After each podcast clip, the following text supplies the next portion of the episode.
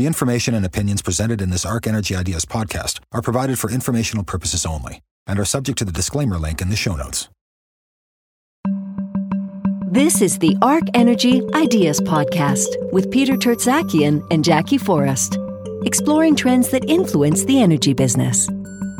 Welcome to the Arc Energy Ideas podcast. I'm Jackie Forrest. And I'm Peter Tertzakian. Welcome back. Well, it was a great summer, wasn't it? It was. And without all those restrictions that we've lived with for the last few yeah. summers, it was it was really nice. It was really amazing getting outside. The weather was really nice. No smoke, any of that stuff. Yeah. And uh, for solar energy production, it was pretty good too, wasn't it? It was, yeah. And solar's going to continue to be bigger and bigger, I think, not only in Canada, but in the US, especially with this new legislation that's been introduced in the United States, and we'll talk more about right that. at the Inflation Reduction Act, which is kind of an odd name, but that's a whole separate story. Really, it's very much about the encouragement of green energy systems, technologies, and a real boon, I think, for solar and wind. Yes, for sure. And I saw you had a new energy file card about solar. I Maybe did. Tell us about that. I did, yeah. And so I made a few comments on it. So it's a stylized photo that I, I stylized myself uh, on Photoshop, turned it into a little bit of pop art. So take a look at that. Really, it's a, a commentary on solar farms because while solar energy is being encouraged, there's also sort of this debate about the sacrificing of arable land, farming land, to put up solar farms and sort of farm farming, I guess, harvesting the sun as opposed to harvesting the land. And so I think that that's something that uh, we're seeing here in Alberta already. We're one of the leading, I think we are the leading province for renewable energy, but it does come at the sacrifice of arable land. Yeah, most of the big utility scale ones in Alberta are going into good areas that have good farming land, and then Mm-hmm. Yeah. you're taking away that farming land. Now, the proponents, and we did have Dan from um, Greengate Power say, you know, it's still a very small fraction of all the farmable land, Mm-hmm. Yeah. but but as it gets larger, I think it becomes a larger as, issue. as it gets larger and larger because the energy density of solar is quite low. In other words, you don't generate a lot of energy per square acre as compared to, say, an acre for a natural gas fired power plant.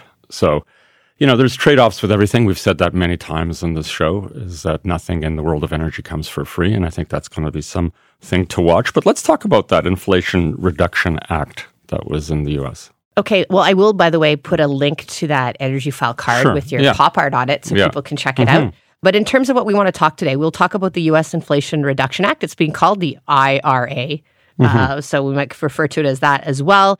I also want to talk about the low prices for gas in Western Canada this Right. summer. The last few weeks, we've had Western Canadian gas trading near zero when uh, the rest of North America is like $9 for gas. And as you know, over in Europe, they're like $50 plus. So Yeah. Talk about why that is. And then we wanted to finish with so, debating some news articles. Okay, we, let's we had some good feedback on that from the first time we did it. So let's talk about the Inflation Reduction Act, IRA. So it really was a surprise this summer. Most people had really given up on the US passing any material bill for climate. And it was because Joe Manchin, this Democratic senator, was opposed to a lot of the previous bills, but he agreed to support this one. And um, it has now passed into law, and it includes an estimated 369 billion on climate energy provisions. Uh, and some are calling this the most impactful climate legislation in the United States ever. Mhm. Yeah, I know there's modelers like at Princeton University that are suggesting that the impact of this bill will see a 40% reduction of GHGs by 2030. Now, you know, there's a lot of others that are saying, yeah, everything has to go right for those sorts of numbers to be achieved. And I would agree with that line of thinking because there's a lot of issues in terms of supply chain and getting uh, things. But there's no question that spending, what is it, 373 or 369 billion or something like that on this is going to have a material impact on the build out of infrastructure, including solar farms and things like that that we talked about. Yeah, and we'll go over a few of them. I mean, it's a 700 page uh, mm-hmm. piece of legislation, so we're not going to be able to No. do it all. But I think the most interesting and maybe the biggest change, however, is the incentives for manufacturing domestically. So today, a lot of the world is relying on China for batteries, for solar panels, and mm-hmm. even though they've done things to try to move more away from from China, ultimately, even for solar panels, most of the original components and- mm-hmm. are, are made there. Yeah, So, I think that, uh, you know I think this is an important point because you know it's called the Inflation Reduction Act. It's also underneath that billed as the Climate Change Act or something like that. But really, I think there's a lot more geopolitical act in this thing, which is trying to repatriate global supply chains. In other words, a deglobalization and repatriation of manufacturing back to the United States. Yeah, and it is a big deal. I mean, they're giving money, substantial amount of money for each unit of battery cells made, each unit of critical minerals produced, mm-hmm. each cell for solar panels produced that can really increase the margins and you have yeah. visibility for that into the 2030s. That's a, a pretty big incentive. And so I do think it will um, add manufacturing. Now, one caveat is it takes a while to build these plants, and there is a time frame associated sure. with these subsidies, and so maybe maybe it all can't be done in, in enough time to take advantage. Of it. But it will be material. But, I mean, I think yeah. we can maybe call it the Build and Buy American Act, and bringing renewable energy and clean energy technologies back to the United States from places like China. So, how does this affect Canada, though?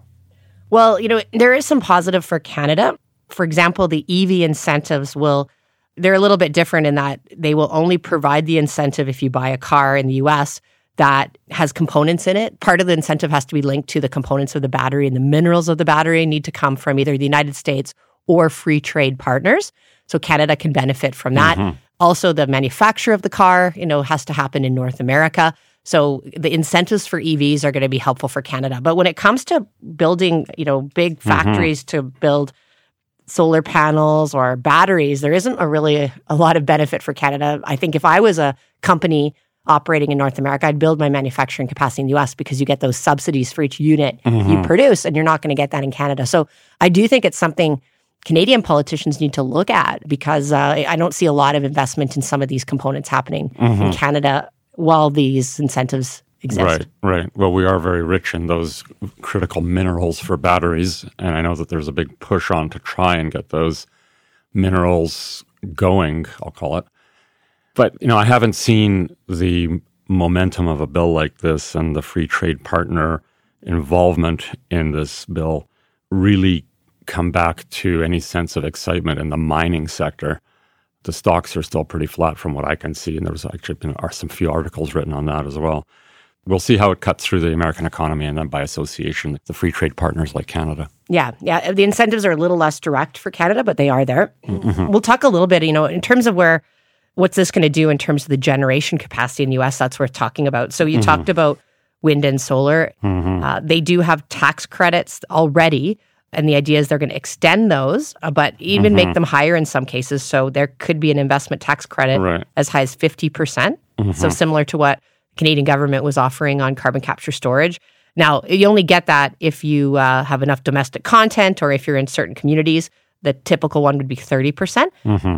Or you could also take a production tax credit, which is basically a, a credit for each unit of power you generate. So mm-hmm. this is a little different than it was before in that it's opening up the production tax credit, which most people say is, is probably a bit of a better deal. So they're making that more available. It's also easier to get money for these credits. So in the past, to get the credits, only an equity partner mm-hmm. of the project could get credits. Now they're making it more open that you can sell those to others. And mm-hmm. I think mm-hmm. that's a big deal because unfortunately the way it was set up only a few parties were you know able to be an equity partner with you and sometimes they would take a big part of the gain right. and so i think this is going to make these incentives much more impactful so you're using the you know the words credits incentives and there's no question there's a lot of i'll call them carrots in this bill right and whenever a country offers all sorts of incentives and carrots it creates a distorted competitive landscape. In other words, other countries have to keep up with those sorts of carrots. Otherwise, industry migrates to the place with the most carrots, right? And so, question is, yeah, we're a free trade partner here in Canada, but we have a lot of sticks and carrots here. So how do how do you sort of net out the sticks and carrots? Because you know, there's very few sticks I'll call it in, or like which is the, the methane one? Yeah, we'll talk about the methane. That's literally the only stick. The rest of these are all incentives. Mm-hmm. Well, Canada has talked about putting in a tax credit for zero emission technologies. We're going to find out more about that in the fall update, but I think that's even more important. And I think we need to look towards mm-hmm. the US and make sure that our incentives are similar. I think that's urgent mm-hmm. um, because, as you say, you know, investors can put their projects in the US or Canada. And if they get a better return in the US, mm-hmm. they're probably going to do that. So I think that is a really important thing for Canadian competitiveness. The other thing that's new is these tax credits are being opened up for much broader technologies. Before there was a narrow set of technologies, wind, solar, and a few other things. Now it's it's more all zero emission technologies that can generate power. Mm-hmm. So that's another thing that Canada already talked about that's new here. Right. Finally, I don't think there was any real sticks on the oil and gas industry in the United States. In fact, there was a lot of environmental groups that were fairly upset that yes, while we're encouraging clean energy technologies, it really wasn't really deterring the oil and gas part of the energy economy. Right. They don't have a carbon tax. There was really no financial incentive mm-hmm. for them to reduce their emissions. So, for the first time, there is a financial incentive around methane. So they're talking about charging $1,000 a ton for methane leaking starting in 2024. Now that sounds, yeah, that yeah. sounds like a huge number, right? Mm-hmm. Um, well, but, it is. but I, I think it, it's because we don't usually talk about it in terms of tons. If you actually convert that to the CO2 equivalent using a global warming factor of 25, that's the equivalent to about $50 a ton for CO2. Mm-hmm. So that just gives you a sense of, of that number. It's a reasonable number.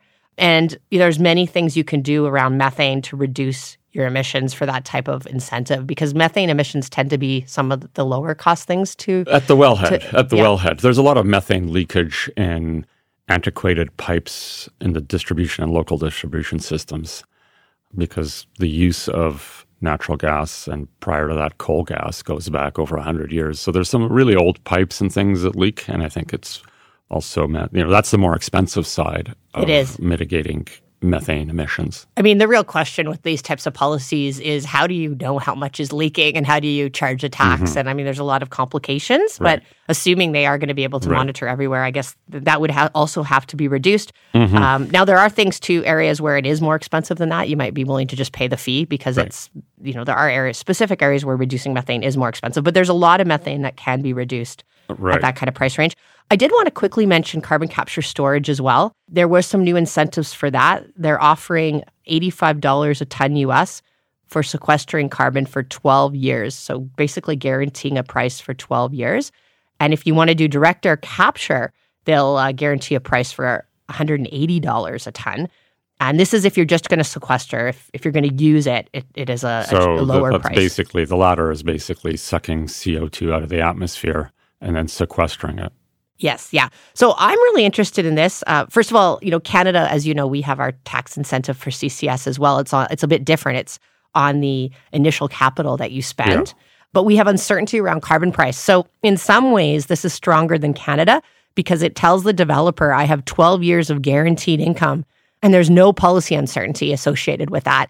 And uh, even though maybe the ultimate price might end up being a bit lower than what Canada might get to, mm. it, it gets rid of that uncertainty. So I do expect we're going to see a fair amount of investment. So it's no policy in, uh, uncertainty. CCS. I'm always a little bit defensive when I hear no policy uncertainty. But what do you mean? Because it's actually contracted. It's contracted that for 12 years you're going to get that price. Mm-hmm. Uh, I think it would be hard to, uh, who knows, I'm not an expert or a lawyer, but now that this is in legislation, and when these contracts go forward, I think most people view them as pretty certain. Mm-hmm. So okay, well, we've been talking quite a bit about methane, natural gas. So why don't we segue into Western Canadian gas prices? Okay, so as I introduced at the beginning, well, North American prices have been around $9 per MMBTU the last few weeks of August. Western Canadian gas prices have been low at times, pricing near zero. And, uh, you know, this is not new. We've had this pattern. It's kind of an unfortunate pattern since 2017, where in the summer we've had low prices for our Canadian gas. It's always been painful, but I think it's even more painful when the rest mm-hmm. of the mm-hmm. world is getting paid so much. So let's back up gas. a minute for, for for the audience because the whole gas market is a continental grid, and just for the understanding, there's a series of major hubs where the pipelines gather, and that's where the gas is traded much like where the food is traded at a farmer's market, mm-hmm. right? You, you bring all the food to a market and you sell it there. So the hub in Alberta, the main hub is called AECO, which is in southeastern Alberta. And at that hub, we've got extremely low prices because there is an oversupply of the natural gas and insufficient takeaway capacity.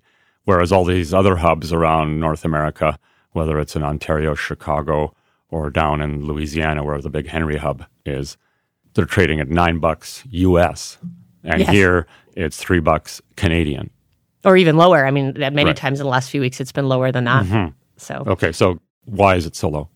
okay, well, what's been happening is that there's some maintenance work that's going on that's limiting how much capacity exists in the Western Canadian gas system. And this is mostly on the NGTL system that we've talked about that TC Energy operates. But there's other systems as well that have done maintenance work. And what that's meant that is there's just less capacity to move the gas out. Why this impacts price is starting in 2017, TC Energy implemented a policy that when they were not having enough capacity to move all the gas on the system that was contracted, they would cut the spot service, so the non-firm service. And by doing that, it means there's there's more gas on the system than there's capacity to move it. And what what it happens is the price collapses, and through that, people start to reduce their production. Right. So it used to be prior to 2017, the operator would say, you know what, we are doing maintenance work. Everyone needs to cut their production like 3%. And they would send out a notice that, you know, even though you have firm contracts that let you flow a certain amount, you're going to be flowing, you know, 97% of that because of this work. And the mm-hmm. AECO price would stay high. But what has happened now is they don't tell people to stop flowing. They stop the gas leaving at the export points or getting into storage. And what mm-hmm. that does is cause an oversupply, which causes the price to come down. And then producers will voluntarily cut their production. Well, you know, this is all very complicated, actually. So I'm, I'm trying to think about an analogy in this farmer market sense to give some clarity to this. Like, I mean, the farmer market is pretty efficient. There's all these stalls, and the vendors are selling at normal price. But then there's all these vendors that are trying to get into the market, into the building, and they can't. Right. And so they are forced to sell at the doors at very low prices. And meanwhile, everybody in the building is selling at high prices because they have a contract with the building owner to be able to sell. yeah, that's one of their difference, You actually. know, It's a good point. So I think that, you know, it's not like everybody is getting the low price. It's the people that are trying to get into the building and sell their food.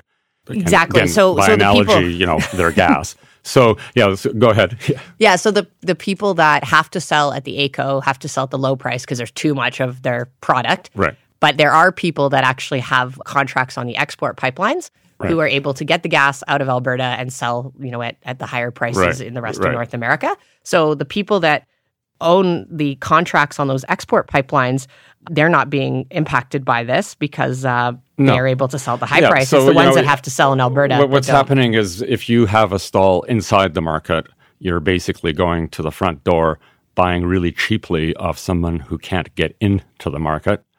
Then you're going back into the building and selling it for nine.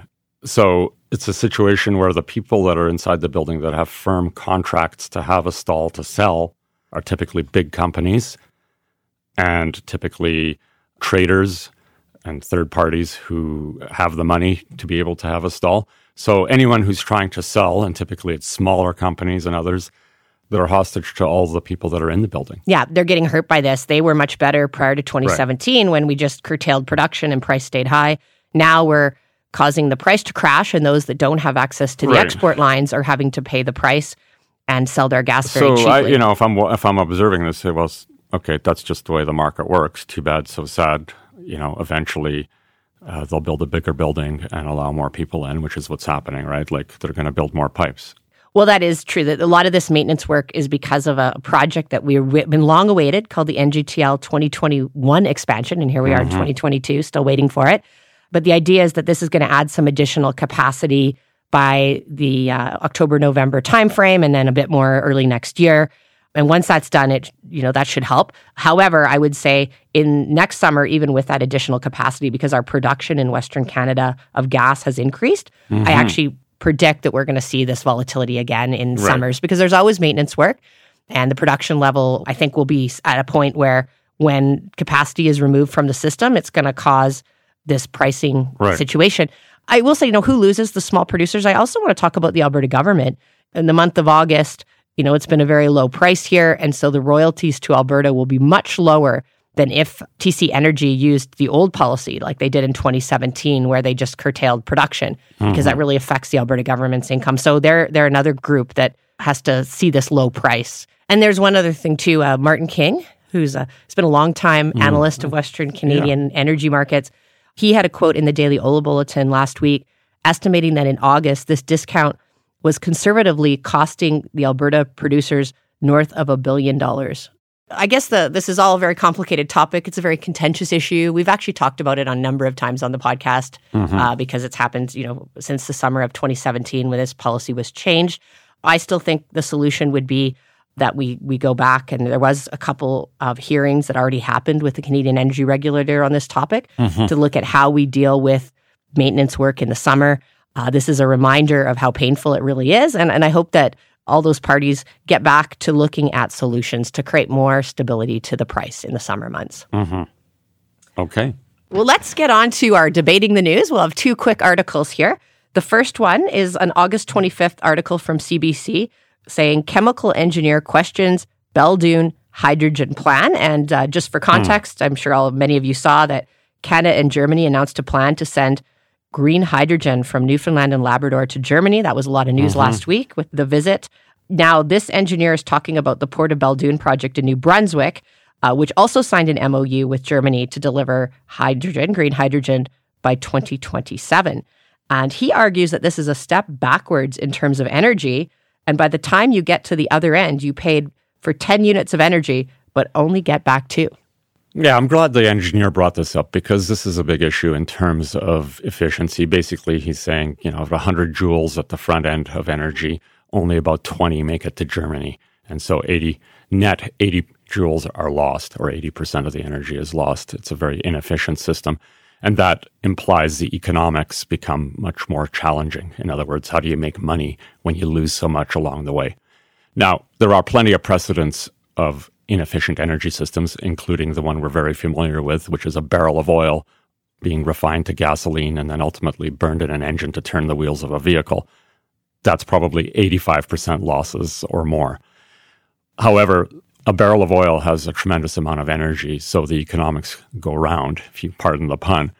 In the hydrogen world, I'm skeptical, to be honest with you, that we're going to be able to make hydrogen halfway around the world, ship it across the Atlantic in an ammonia tanker, and do all the things we need to do and make it economically viable. So, in theory, it makes sense. In practice and in terms of making money, um, with the engineer, I'm not convinced. Yeah, yeah, and you lose energy because each time you convert it to something else, you lose more energy. Yeah. Uh, now, this would make you think, well, domestic production in Germany would make a lot more sense, but they may have issues like they may not have enough water, or the price of electricity may be really high. So I guess in a jurisdiction with lots of water, with very cheap electricity, maybe it could overcome that. But um, I agree. It, it I, questions. It, it's a big question mark in terms of will it ultimately be economic. I, I'm I'm very skeptical that hydrogen is going to be economically viable in tankers, however it's transported in those tankers around the world. Let's go to our second article. Late July, the Yard, not a very popular publication, but one that made a lot of news because they shamed stars for their mm-hmm. CO2 from flying their planes. And it listed a number of pop stars and musicians. And the one with the highest carbon mm-hmm. footprint was Taylor Swift at 8,293 tons, or almost 1,200 times the average person. And they had other stars as well, like Jay Z, Kim Kardashian, Blake Shelton, who made the, the top list. And so Taylor came under a lot of pressure on social media, and uh, her spokesperson said this was incorrect because she regularly loans out her plane to other individuals. Mm-hmm, and mm-hmm. so, therefore, that isn't just her carbon footprint. That was her response to that. Mm-hmm. But, you know, you're seeing more and more examples of this where people that have the high carbon footprints are being uh, called out. Yeah, like Bill Gates and others. Yeah, and Bill Gates actually addressed that in his book that he recognized he had a very high carbon footprint and he actually agreed to start using sustainable jet fuel in 2020 and in 2021 he committed to offsetting all of his emissions from aviation to address this problem. And you know, Bill is a little different because he is out there saying I mean, he wrote a book called How to Avoid a Climate Disaster. So I think he has to do something. Some of these other stars, you know, yeah, I mean, I, I, this just opens up a huge subject area of leading by example and what you need to do. If it's a real climate disaster, arguably you should be parking your jet and making more Zoom calls, including Bill Gates. Yeah, it's. Uh, I mean, I think the you, you can divide it into a number of boxes. The one box I would call hypocrisy are not only pop stars that fly around in private jets, but also moralize about climate change and do nothing. You don't have to be a pop star. You bring that all the way down to broad society and people who get on a stage and talk about climate change, climate emergency, but then go home and uh, take vacations and drive the big SUV and so on. It's a little bit like someone who's a vegetarian talking about vegetarianism and going home putting a steak on the barbecue. Like you can't do that, right? So it's just uh, this this whole thing brings up uh, a whole bunch of issues that actually I would like to talk about more on a subsequent podcast. But Bo, our producer here at Ear Candy Studios, points out that rock stars take buses but pop stars fly around in pirate jets. So, so maybe they need to start taking more buses. Right. Reduce their carbon right. footprint. Or having a Zoom concert. Who knows? Okay. Well, with that, we will wrap it up for uh, this wrap up to summer. I hope you enjoyed it. If you enjoyed this podcast, please rate us on the app that you listen to and tell someone else about us. For more ideas and insights, visit arcenergyinstitute.com.